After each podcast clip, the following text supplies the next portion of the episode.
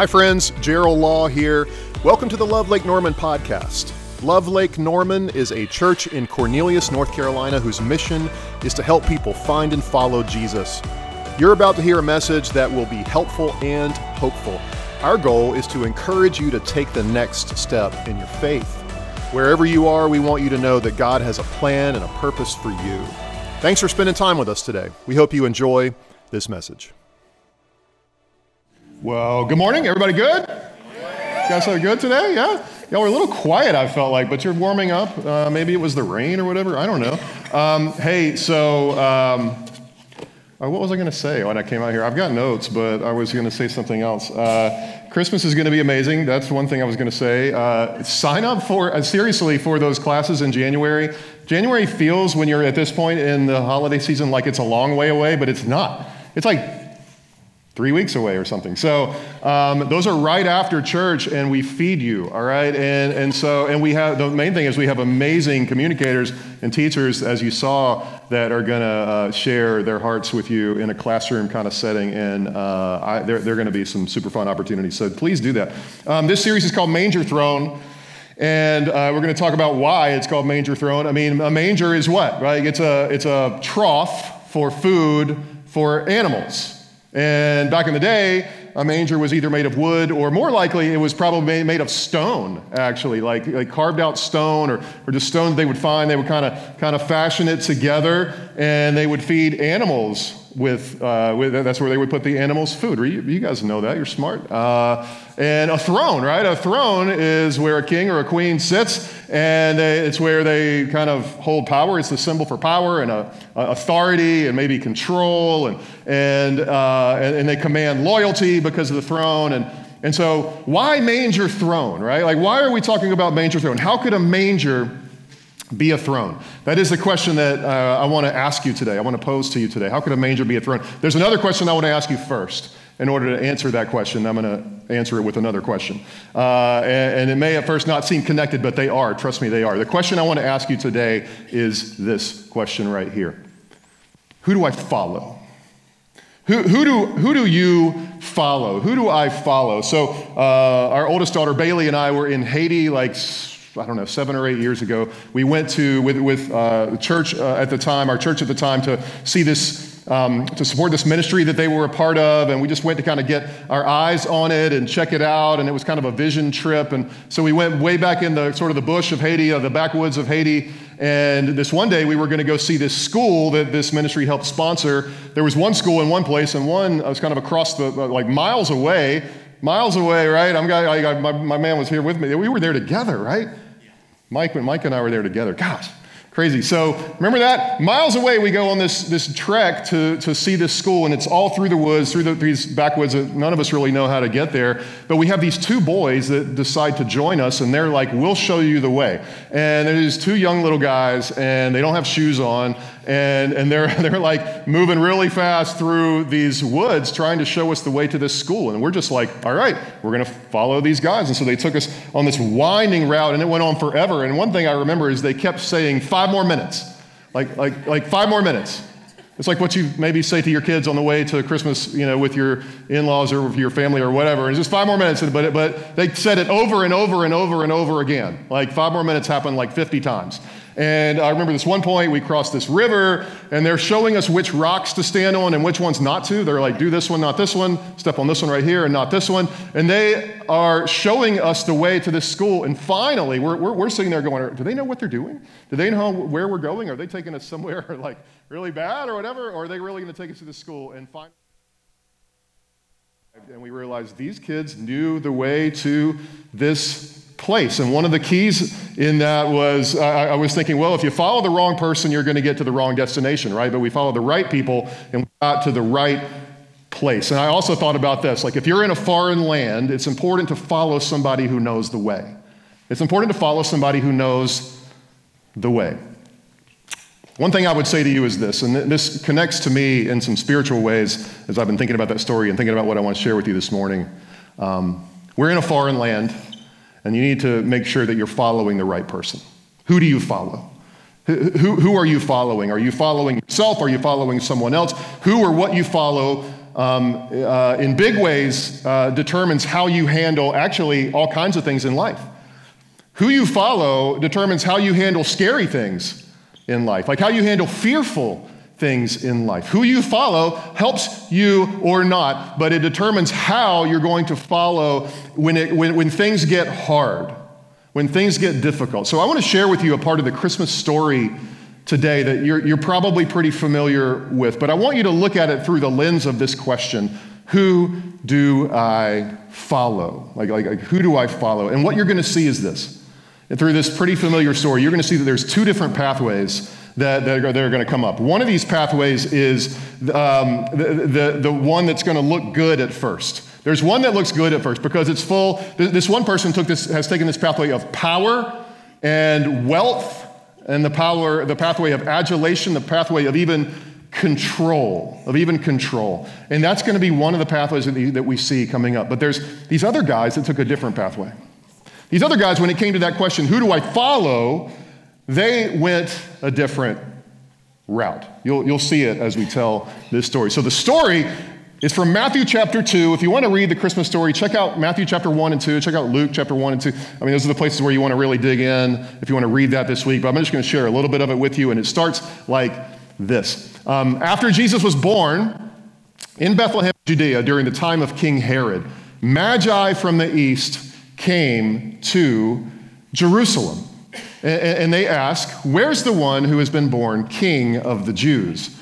We saw his star when it rose, and we have come to worship him. Where's the one who has been born king of the Jews? And so um, they go to King Herod and they, they ask this question. Now, what we need to understand about King Herod is this that he was actually raised Jewish. Like he's kind of like half Jewish. He knows the customs, he knows the people, but his allegiance is to Rome. And Rome kind of rules everything. And they have put King Herod in charge. In fact, there's probably been some political workings behind the scenes with Herod and Rome, been some political agreements. And Herod, King Herod the Great, as he's known, is in charge. And even though he was raised Jewish, he was, has allegiance to Rome. And so the Romans are thinking this is perfect. We got a guy who understands this culture, but he's giving us his loyalty.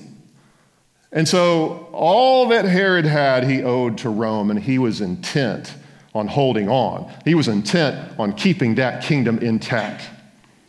But then these three guys show up. They're called magi. It's kind of a weird word, but what we know about them, we don't know a whole lot, but we know that they were kings. And they were from the east, so probably from Asia. Uh, they, they came. And so get this picture in your mind, right? These three kings come, and we know the story, right? We, you know what's going to happen. They go to Jesus, they give him gold, frankincense, and myrrh. You already kind of know that part of the story. Do you remember this part, though? That they came to, the king, to King Herod first. They came to King Herod and they went to seek him out. And so the king hears this story and he is pretty alarmed, actually, because they left. They said, We have come to find what? The king of the Jews. We've come to find the king of the Jews. And, and, and Herod is saying, that's me, right? Like, that, that's me. But you're not looking for, for me. What are you guys talking about? But they had discovered that the Messiah had been born. They had been directed by this star. And, and so they come into contact with this other king. And what we see with King Herod is he is trying to protect his little kingdom at all costs. He is trying to protect what he has at all costs. You know, um, we try to be kings and queens of our own kingdom. We try to be kings and kings of our own little kingdom. The problem is, we, we, we, try to do that, but it's really hard to get other people to bow. You know what I mean? Like, it's, it's hard to get other people to bow. It, it's hard to get other people to bow down because, because like, you're trying to do the same thing, the same thing I'm doing, right? Like, if you're trying to get other people to bow to you and I'm trying to get other people to bow to me, we're kind of at a standstill. But we try to be kings and queens of our own little kingdom. Um, I, I, saw this the other day uh, through Instagram. They try to sell you all kinds of things, and sometimes I, I, I must admit that I press yes. I didn't on this one.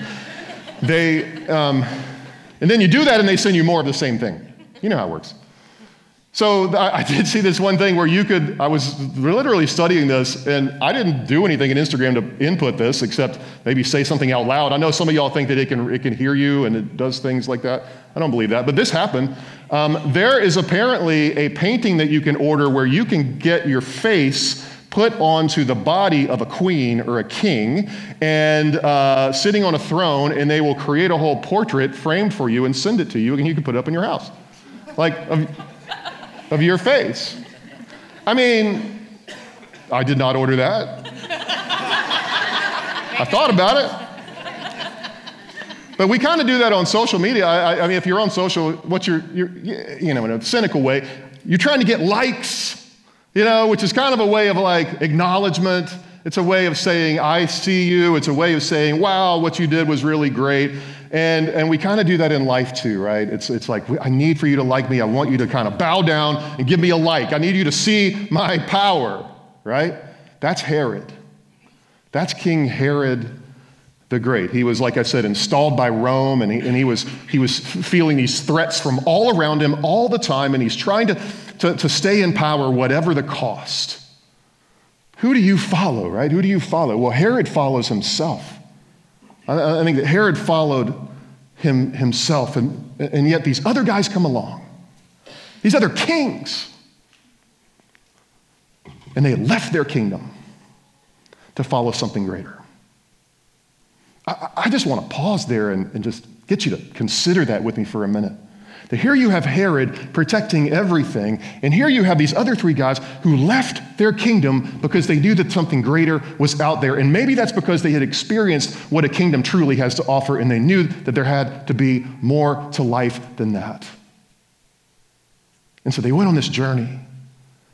And I just see them as like joy filled guys that are on a search. They're on this adventure together. When will you stop being satisfied in what you can accomplish by yourself? I just wrote that question for, for me as much as you. When will you be satisfied? When will you stop being satisfied in what you can accomplish only on your own? When we build around ourselves, when we only follow ourselves, what happens is this like you're leading to a place of regret in your life. You're leading to a place where you're going to try to control everything in your life, and that is a dangerous road. It's a dangerous road. Here's what happens next in the passage it says that when King Herod heard this, he, he heard that they're looking for the king of the Jews, he heard they're looking for a Messiah. He was disturbed. And all Jerusalem with him. Um, he heard them again searching for the king of the Jews, and it's not me. Like, that's me. But you're searching for somebody else. What in the world is going on? You know, uh, you have this phrase? I don't think we use this phrase, but I think it was true in my household growing up. Like, if mama ain't happy, nobody's happy. Is that true in your house? You raise your hand. Yeah. It's true for all of you, I know. Um, if the king's not happy in the kingdom, nobody's happy. And King Herod was a dangerous person. And so there, were, uh, there was a lot of fear about him. All, all the people around were like, if he's not happy, we're in trouble. If he's disturbed, we're disturbed too. Because they knew that he would carry out some crazy things if he got mad or if he got upset or if he got fearful, and he often did. In fact, here's an interesting thing. When he died, before he died, he ordered that a certain uh, group of Pharisees get put into prison. And his order was that on the day that I die, uh, they are to be killed too. The reason that he did that was because he was so afraid that nobody would mourn his death that he wanted some others to be put to death on the same day so that other mourners would come along and mourn them. And maybe they would mistake the mourners of the Pharisees for, the, for, for people mourning his death. Isn't that wild? Now, he died and they didn't carry out that order, thankfully. But that's the kind of guy Herod was, noted for his cruelty. So, um, verse, verse 4 says like this He said, uh, When he had called together all the people's chief priests, Herod called the chief priests together, teachers of the law, he asked them where the Messiah was to be born. In Bethlehem in Judea, they replied, For this is what the prophet has, has written that uh, you, Bethlehem, in the land of Judah, are by no means least among the rulers of Judah. For out of you will come a ruler who will shepherd my people, Israel. Now, this is a prophecy of Jesus. Bethlehem is going to be where the Messiah is born. This is a prophecy. It's out of uh, the book of Micah, the Old Testament prophet uh, Micah, chapter 5, verse 2, if you really want to go look it up. It's taken, uh, kind, of, kind of taken from that verse. It's one of 355 prophecies that predicted Jesus coming. 355, every one of which came true. Now, if you have questions about Jesus today and, and you're, and you're really a, kind of a thoughtful person, intellectual person, it'd be a great place to start is to dig into the prophecies of Jesus told in the Old Testament, predicted in the Old Testament, and dig into them for yourself. Discover them for yourself. Discover the answer for your, yourself. My prediction is that when you do that, what you're really trying to discover is was Jesus God's son? Did he really come here as a baby? And then you're really trying to discover, oh my goodness, did he really, was he really crucified? Did he really rise from the dead? And when you begin to explore those things and you do it with intellectual honesty, and that's the key. If you're honest with where, where your search leads, my prediction is there will be a point where you bow down to Jesus and surrender and say, I can't help but believe now that this is true because I've seen with my own eyes these things that have come true. So there's this prophecy that Bethlehem was the place where the Savior, and Bethlehem was this little backwater town. Nothing good happened in that place. And yet, this is what happened. And so it goes on, and he says that Herod called the Magi secretly. He pulls them together. He, he, he, found out from them the exact time that that star had appeared in the sky. And then he says he sent them to Bethlehem and he said, Go and search carefully for the child. As soon as you find him, report to me so that I too may go and worship him. That is not what he wanted to do, but that's what he told them.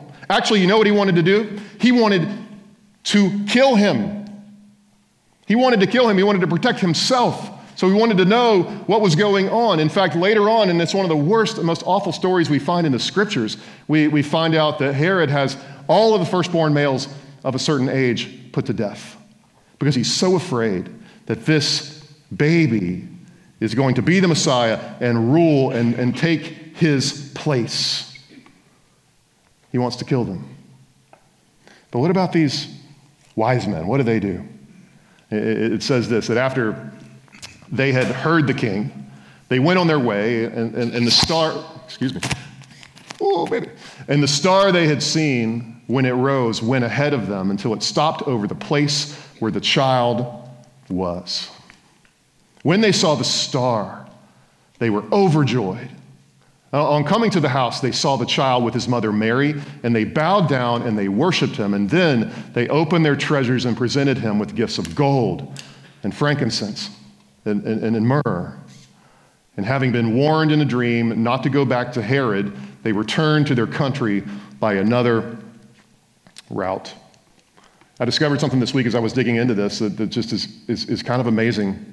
Um, in the book of Luke, Luke is a writer who, it's one of the Gospels, right? Luke is a writer who actually writes to, to non Jewish people. He writes to who are called people who are called Gentiles, all, all, the rest of us, basically. Like his gospel is towards all of, all of us. And so he writes with that certain bent, that certain attitude. He's like, I want to share with all of uh, the, the rest of the non Jewish world what, what, what happened. And, and even in Luke, though, one of the very um, most important and first things he mentions is that he mentions these Jewish shepherds. We talked about them last week. These, these Jewish men who were, had received this, this visit from an angel and, and who told him, hey, Jesus, the Messiah, is born and you need to go see him. And then you, I want you to tell people about him. And, and so even Luke, who is writing to these Gentiles, includes these, these Jewish men in his story.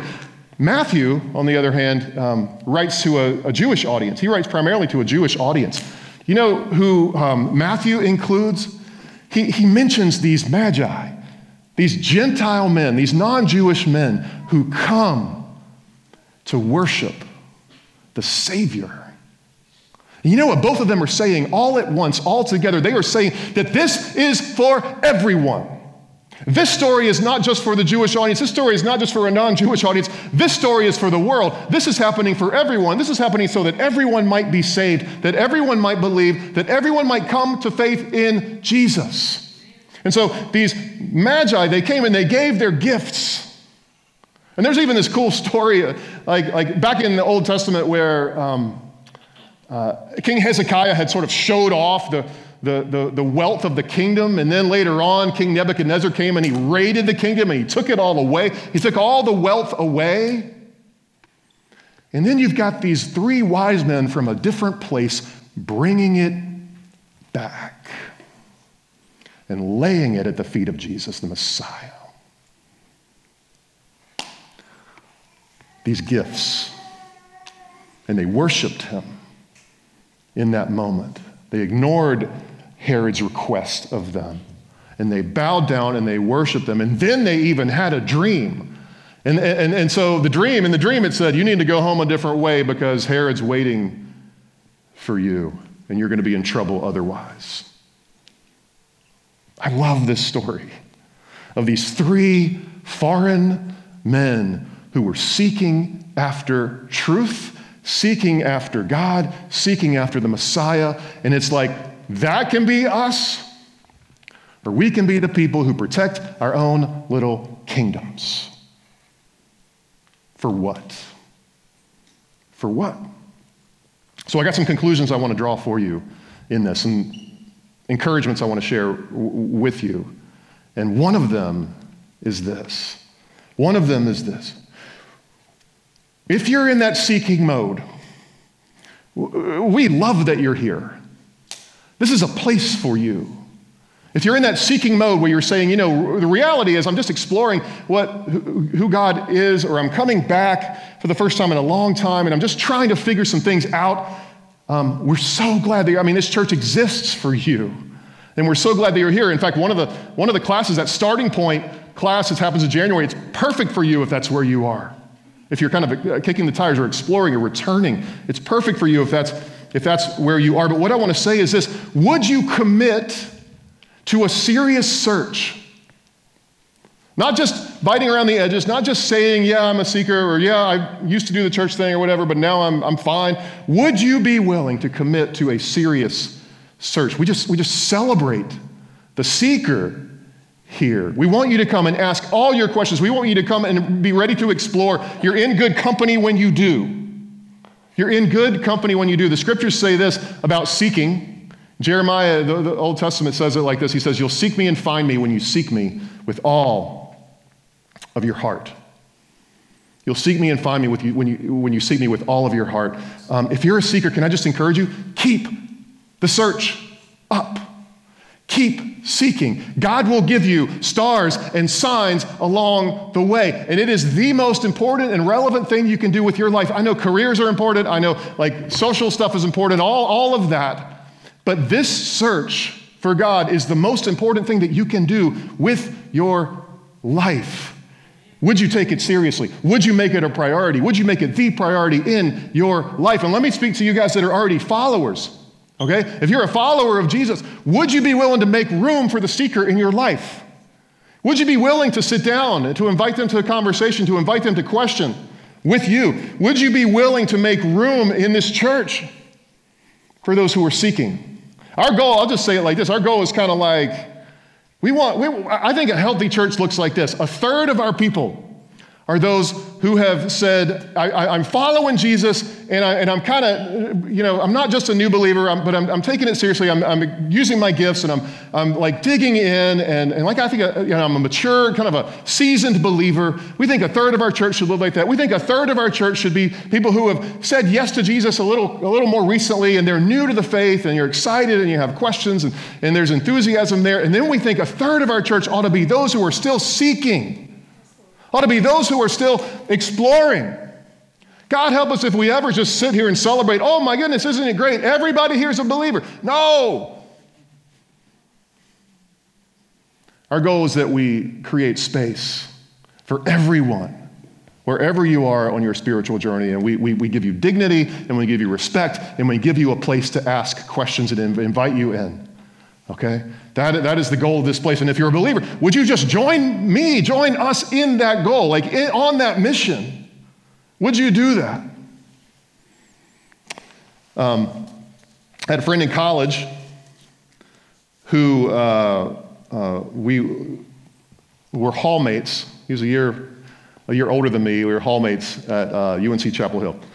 And um, I was, I was uh, pretty new to my faith but I was trying to kind of take it seriously and trying to dig in. And, and my friend had these spiritual questions that we would start to kind of dig into. And I remember this one particular day, we, um, we sat down actually in the kitchen of the dorm uh, down the hall, and we sat across from each other at this table, and he just asked me these spiritual questions, and, and we just talked about God, and, and, and I felt so inadequate in that conversation. I felt like such a sort of failure in that conversation because I feel like I didn't, didn't say things how I wanted to, and it didn't come out right, and nothing really seemed to take hold, and we just kind of had this awkward spiritual conversation, and then we just kind of left.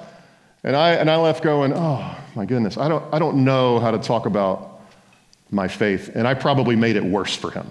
you know, he probably, oh, no, I'm good. That's not for me. Um, so we, we, we, remained friends, but after college, we, um, we went our separate ways. And I, I always had, had wondered, you know, what happened with my friend Grant? Like, like where did that go? Let me pause and, and, and say something here. Um, when you come to faith in Jesus, when you come to faith in Jesus, and I'll tell you why I'm going to share this in a moment. When you come to faith in Jesus, acknowledge it and celebrate it. Like, like, when you come to faith, would you acknowledge it and celebrate it? Like if you are a seeker here and you say there's a day that comes that you're like, I, I finally said yes. We want to know. And it's not so we can like do anything other than like pray with you and be encouraged with you, like celebrate with you, jump up and down with you, be joyful with you. Because this is not um, a, a solo thing. This is, like a, this is like a team sport. Would you acknowledge it and celebrate it? Don't be afraid to let people know that you're changing from the inside out. Like you need people to celebrate with you. You need people to uh, like encourage you. They can encourage you. You can encourage them. The second thing I want to tell you is, is this or actually, the third thing is this not only commit to a serious search and, and, acknowledge and celebrate your decision, but give God your best gifts. Would you give God your best gifts? Because, like this manger that we're talking about, where God Himself came to earth in the most unbelievable of ways, is also a throne. It's also a throne. And he is inviting, not commanding, not demanding, he is inviting us to give him our lives. And that means ultimately, like every part, he wants us to lay at the manger your heart, um, your, your, your service, your time, and yeah, even our finances, right? Every, everything that he's given us. He owns it all anyway. He's just inviting us to give a portion of it back in trust and in faith to him. If you're a seeker, I would invite you this do it as a test. The Bible invites you to test God in this area. He says, Test me, like, see, if I, see, what I'll, see what I'll do when you give me the first fruits of what, you, what I've given you. See if I won't rain down blessing on your life. Do that with your gifts. Do that with what He's given you financially, but also do it with your time. Do it with your service. Do it with your heart. And see what He does. His promise is not like material blessing. He's not saying, I'm going to bless you even more materially. I mean, He might. But his promise is blessing. And that comes in the form of a lot of things spiritually, relationally, socially, in all kinds of ways. He wants to bless you. And he's inviting us to share. He's inviting us. I mean, if you're a seeker, test that out and see what happens. So these three kings from the east, they, they, they come and they bring back treasures to the Messiah. And they give these to him like joyfully joyfully. The, the, the, last encouragement I'll say is this Jesus, uh, Jesus offers courage for your journey. He offers courage for your journey. Take it. Take it. He gave those wise men courage, He gave them a pathway home. Take that. The, the book of Ephesians says it like this Be strong in the Lord and in His mighty power. Uh, those are things about God, not you. You hear that? You don't have to be strong. He's the one who's strong for you. His strength, His power. And, and as you saw that verse, the, the Magi, they returned home by another route. I want to invite you to, um, to go home another way. Like to go home another way. Don't let your journey here be the same journey that you take after you leave here today. Okay? Because Jesus' invitation is to encounter Him. And when we encounter the living God, we can't help but start to become a changed person. His invitation is to change. His invitation is to grow. His invitation is to like go home another way. The encounter with Jesus, it should lead to a major life change. Because life really is kind of like that hike we took through Haiti where we're all just trying to get home. Like we're all just trying to get home, and we need to know that the pathway to our true home goes through Jesus. Like it does. The pathway to our true home goes through Him.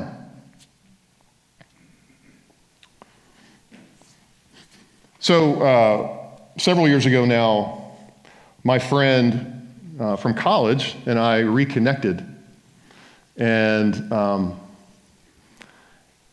and we just had this amazing conversation. And I'd always wondered, you know, what, what happened to Grant and where did that go? And um, what I began to find out was that through a bunch of circumstances in his life and through God's unwavering presence, he had come to know Christ. And he, and he, and he continued his search. And he actually stepped into the life of this church. And it just blew me away as I was sitting across from him at lunch one day when we reconnected, going, Gosh, it was like 20 years ago we had this conversation that I thought went nowhere. And look what God has done. And that is not because of anything that I did, but that is because of God's faithfulness and His faithfulness to my friend and His faithfulness to me to show me that He is faithful. He is full of grace and truth. He will not give up, even when we do. And He will redeem things in ways that we could not even imagine. And I, I told my friend Grant I was going to tell him, talk about this story again. I've talked about it before, but he's actually like here today. I'm not going to call him up on stage or anything, or even point him out. Where are you? I'm not going to look. but it makes me like emotional. I mean, he's here. To, it, it is like the story of a seeker coming to Jesus is just like mine because I we were all in that place at one point, right? And he reached out and saved us and invited us, and he will not give up on you. And he's inviting you to go home in a different way. And it is important that you know that you follow someone, Jesus, who knows the way home. So, who are you following today? Who are you following? Are you following yourself? I mean, a lot of us get wrapped up in that trap of the King Herod trap. I'm protecting all of my own. I'm protecting everything that I have because I, I don't trust that anything better is going to come along. And, if, and I don't trust anybody else or anything else or any God to do anything for me. So I'm going to do it on my own.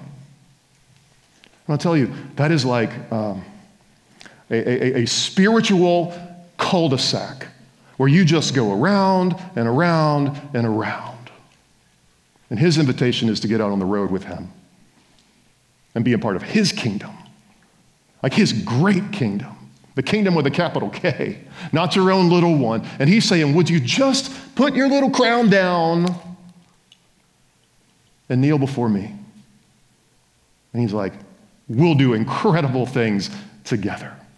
And you'll be on a journey that you can't even imagine right now. That's our invitation the pathway to our true home. It goes through Jesus. Thanks again for listening. You can find out more about Love Lake Norman at lovelkn.org. If you live in our area, we would love to have you join us on Sunday. If you're not near our church, we want to encourage you to find a life giving church to be a part of where you live. That will be a key next step on your spiritual journey. Please take a minute, subscribe to this podcast, and keep up to date with our weekly messages. And thanks again for joining the Love Lake Norman podcast.